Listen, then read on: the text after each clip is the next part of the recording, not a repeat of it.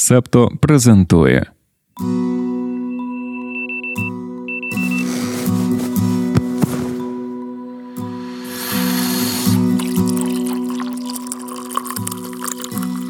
Понеділок, 30 жовтня 2023 року. Ранкове допіо. Випуск 187.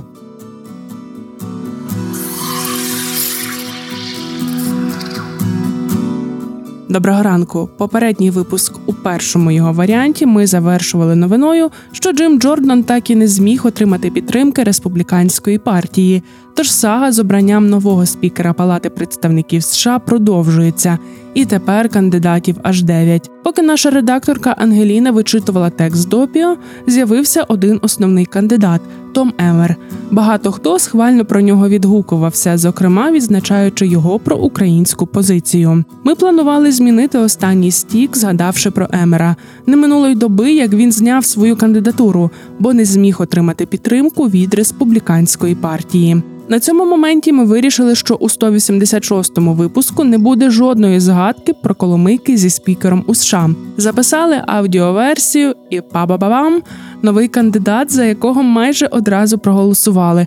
А от і він, Майк Джонсон, новий спікер Палати представників. Американські медіа називають його найменш досвідченим представником за 140 років, який отримав спікерського молотка. Уперше до палати його обрали у 2016-му. З часів громадянської війни спікери та спікерки проводили в залі в середньому 18 років, перш ніж піднятися кар'єрними сходами, щоб отримати свою посаду. Аксіос пише, що про Джонсона мало знають за межами капітолійського пагорба, і це стало для нього перевагою, адже не було людей, які б намагалися активно перешкодити його обранню. Конгресмен Кен Бак у коментарі CNN сказав: цитуємо: Майк один із тих людей, які ладнають з усіма, і його поважають. Він переміг, мабуть, тому що у нього найменше ворогів серед усіх у республіканській партії. Кінець цитати. Майк Джонсон вірний союзник Трампа. Він очолював групу конгресменів, які підписалися на підтримку позову про скасування результатів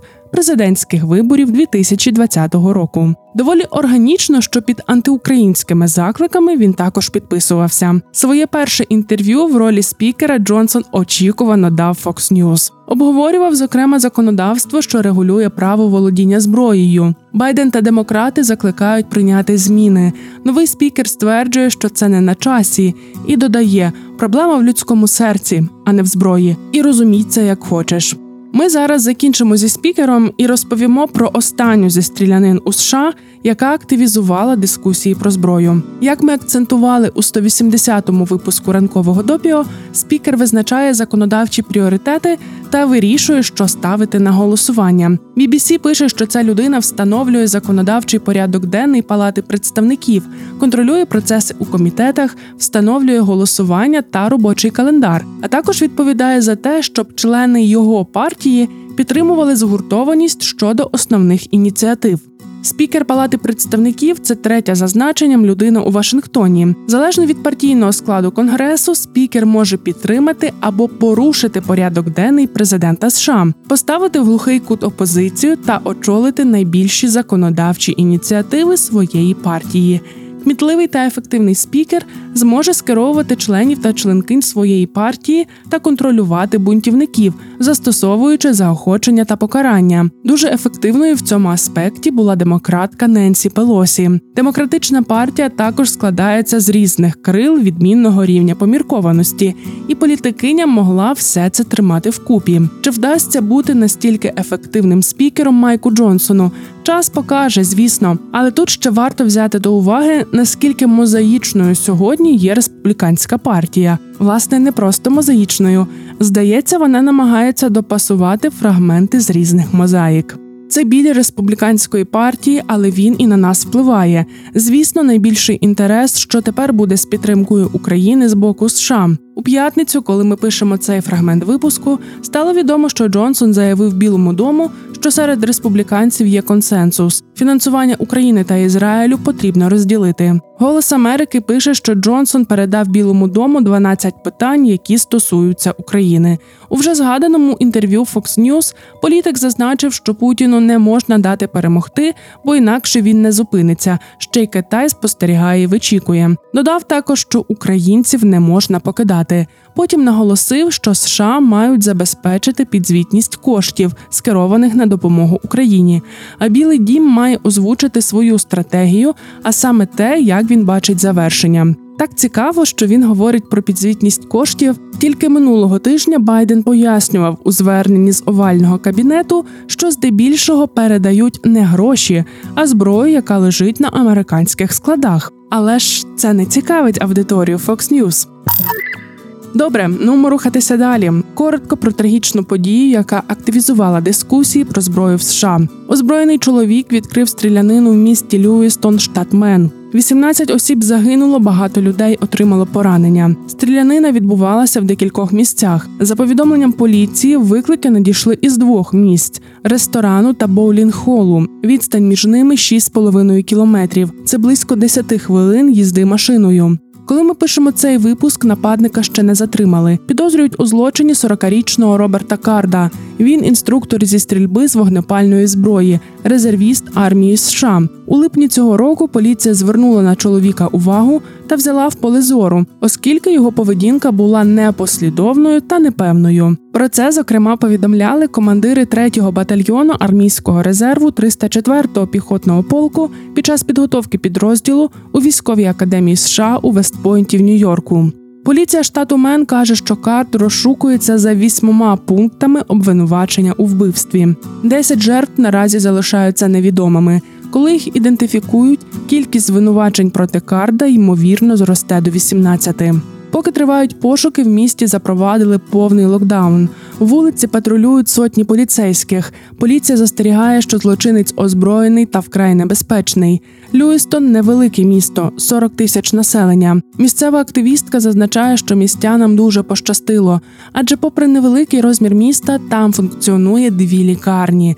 Для США це рідкісна ситуація. Насправді, за даними Gun Violence Аків, цьогоріч у Сполучених Штатах зафіксували понад 500 випадків масової стрілянини. У штаті Мен лише 7% смертей, що пов'язані зі зброєю, це вбивства. 89% припадають на самогубства. Але загалом у всій країні ситуація відмінна: близько 36% смертей пов'язаних із застосуванням зброї є вбивствами. Упродовж багатьох років зусилля посилити контроль над зброєю наштовхувалися на спротив з боку республіканської партії. Думку нового спікера Палати представників ти вже знаєш: змінювати регулювання зброї не на часі. Джаред Голден, представник штату Мен у Конгресі, заявив, що працюватиме над ухваленням національної заборони на штурмову зброю. Політик вибачився за спротив таким законам в минулому. Цитуємо. Настав час мені взяти на себе відповідальність за цей провал у сімей, які втратили близьких, і у постраждалих. Я прошу вибачення та підтримки, оскільки прагну покласти край цій жахливій стрілянині. Він також додав, що працюватиме з будь-ким, аби просувати нове законодавство. Голден Демократ, колишній морпіг. Його заява стала неочікуваним поворотом. Політика описують як одного з найбільш поміркованих у демократичній партії. Він представляє округ, де двічі на президентських виборах перевагу здобував Трамп. Сам Голден минулоріч був одним з п'яти демократів, які голосували проти заборони штурмової зброї. Сенаторка від штату Мен Сьюзан Корінс наразі не готова пристати на таку позицію Голдена. каже, що важливіше заборонити магазини дуже великого об'єму.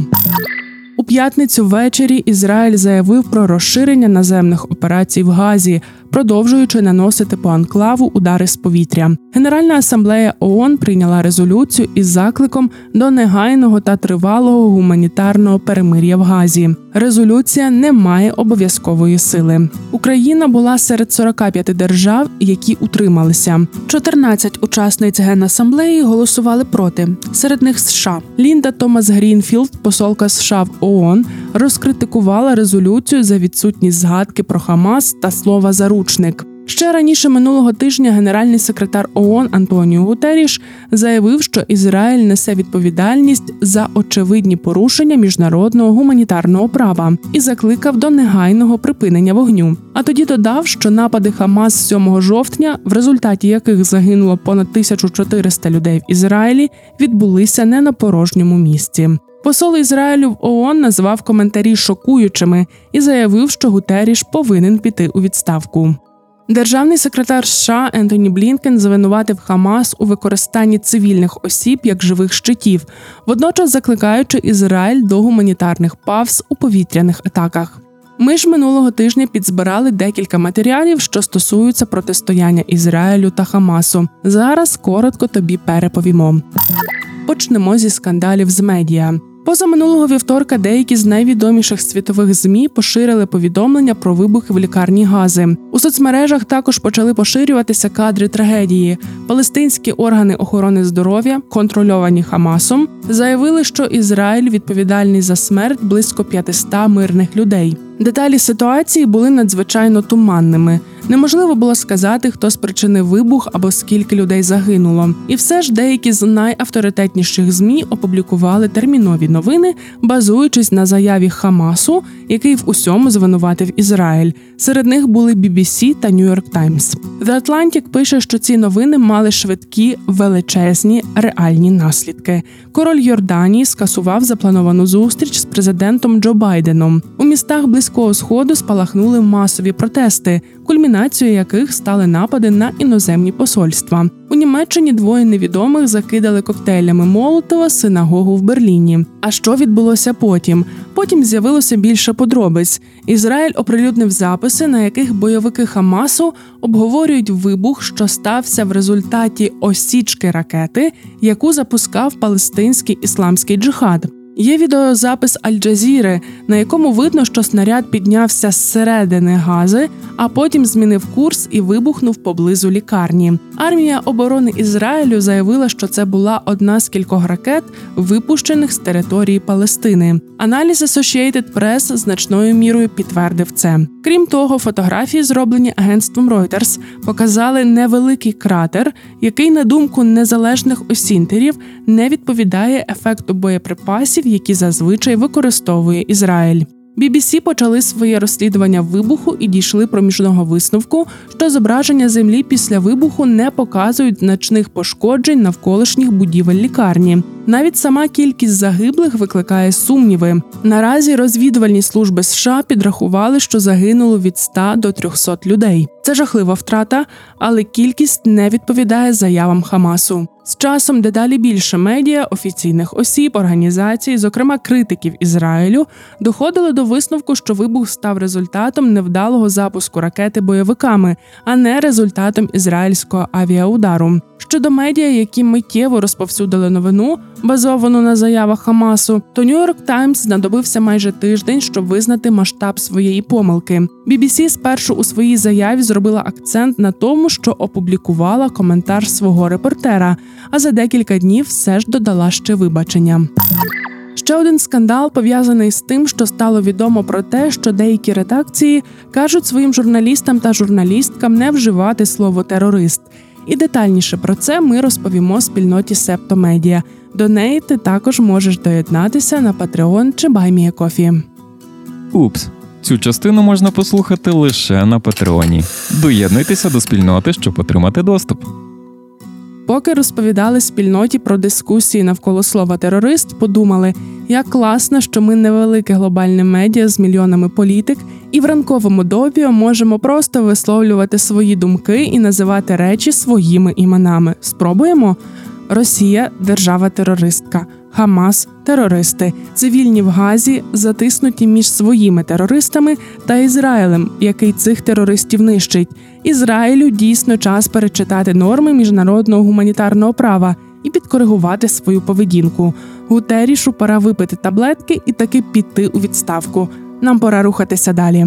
Насправді у нас є ще декілька матеріалів, що стосуються Хамасу, зокрема про те, як він отримав перемогу на виборах у 2006-му. Ми залишимо їх для наступного випуску, бо у цьому вже немає місця. Щоб закінчити тему Ізраїль Газа, маємо ще два коротких повідомлення.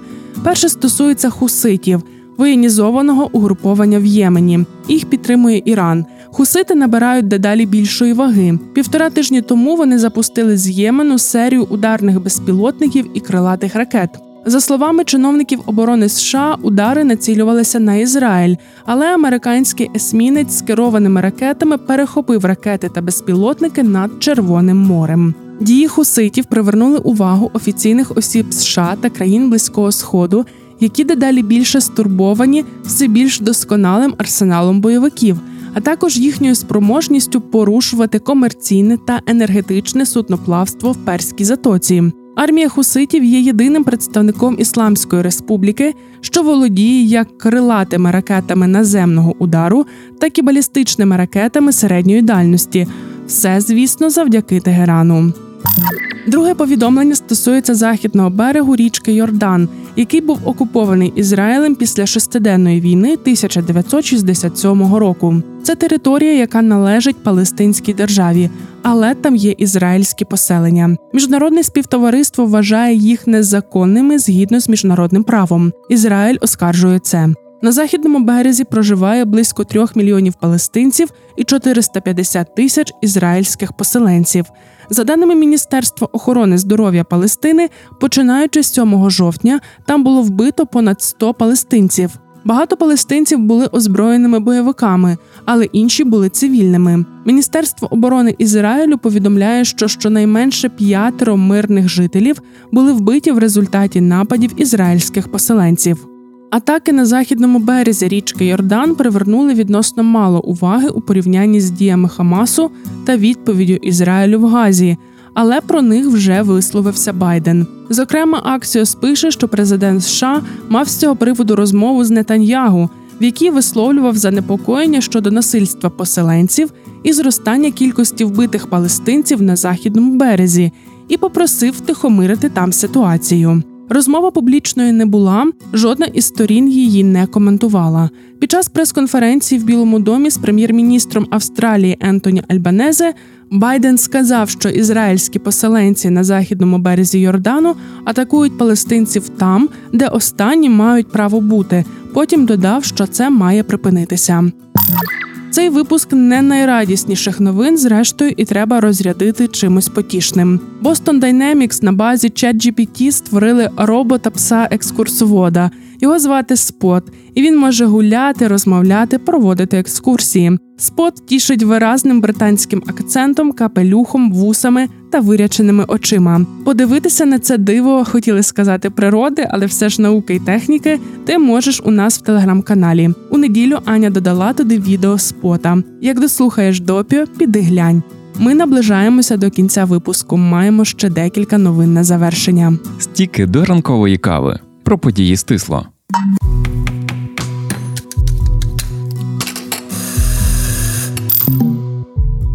Генеральні прокурори 42 американських штатів подали до суду на мета через вплив Інстаграм і Фейсбук на психічне здоров'я молоді. У позовах стверджується, що технічний гігант брав участь у схемі використання молодих користувачів для отримання прибутку, будовуючи у свої продукти функції, що викликають залежність. Це дозволяло утримувати людей на своїх платформах, збираючи їхні дані і водячи в оману щодо ризиків. Мета спростувала звинувачення, додавши, що розчарована тим, що штати подали до суду замість того, аби співпрацювати з індустрією, створити чіткі стандарти відповідності віку для багатьох програм, якими користуються підлітки. Семафор пише, що наразі докази впливу соціальних медіа на психічне здоров'я є мутними та суперечливими. Стовідсоткової впевненості у наявних даних та висновках немає. Перша вакцина проти малярії вже рятує життя. Чотирирічне випробування в Африці на південь від Сахари продемонструвало скорочення на 13% смертності від малярії серед маленьких дітей. 13% – це 60 тисяч живих дітей. Вакцина РТС С вважається лише помірно ефективною, але масштабний аналіз серед 2 мільйонів дуже маленьких дітей, вакцинованих у Гані, Кенії та Малаві, показав зниження важкої форми малярії на 22%. Таке зниження та супутнє зниження смертності врятує десятки тисяч життів, як тільки РТС С почнуть широко застосовувати. Зростання витрат на охорону здоров'я в США призвело до буму медичного туризму в прикордонні Мексики. За даними Євромонітор, минулоріч більше 1,2 мільйона людей відвідали Мексику для лікування. 70% з них зі США. Це робить Мексику другим за величиною у світі ринком медичного туризму після Таїланду. Громадяни та громадянки США навіть повністю застраховані. У Мексиці можуть заощадити від 36% до 89% на ідентичних процедурах, які робили би вдома. кажуть, при перетині кордону перше, що можна побачити з мексиканського боку, це стоматологічні клініки. Це був 187-й випуск ранкового допіо. Я Дарина Заршицька. Над подкастом також працювали Ангеліна Паращина, Антон Ткачук, Тарас Галаневич, Марк Мостовий, Олег Левій, Аня Ткачук, Олена Паплинська. Почуємося, солодашко. Ви прослухали подкаст Ранкове допіо. Шукайте септо в соцмережах, діліться враженнями та розповідайте іншим.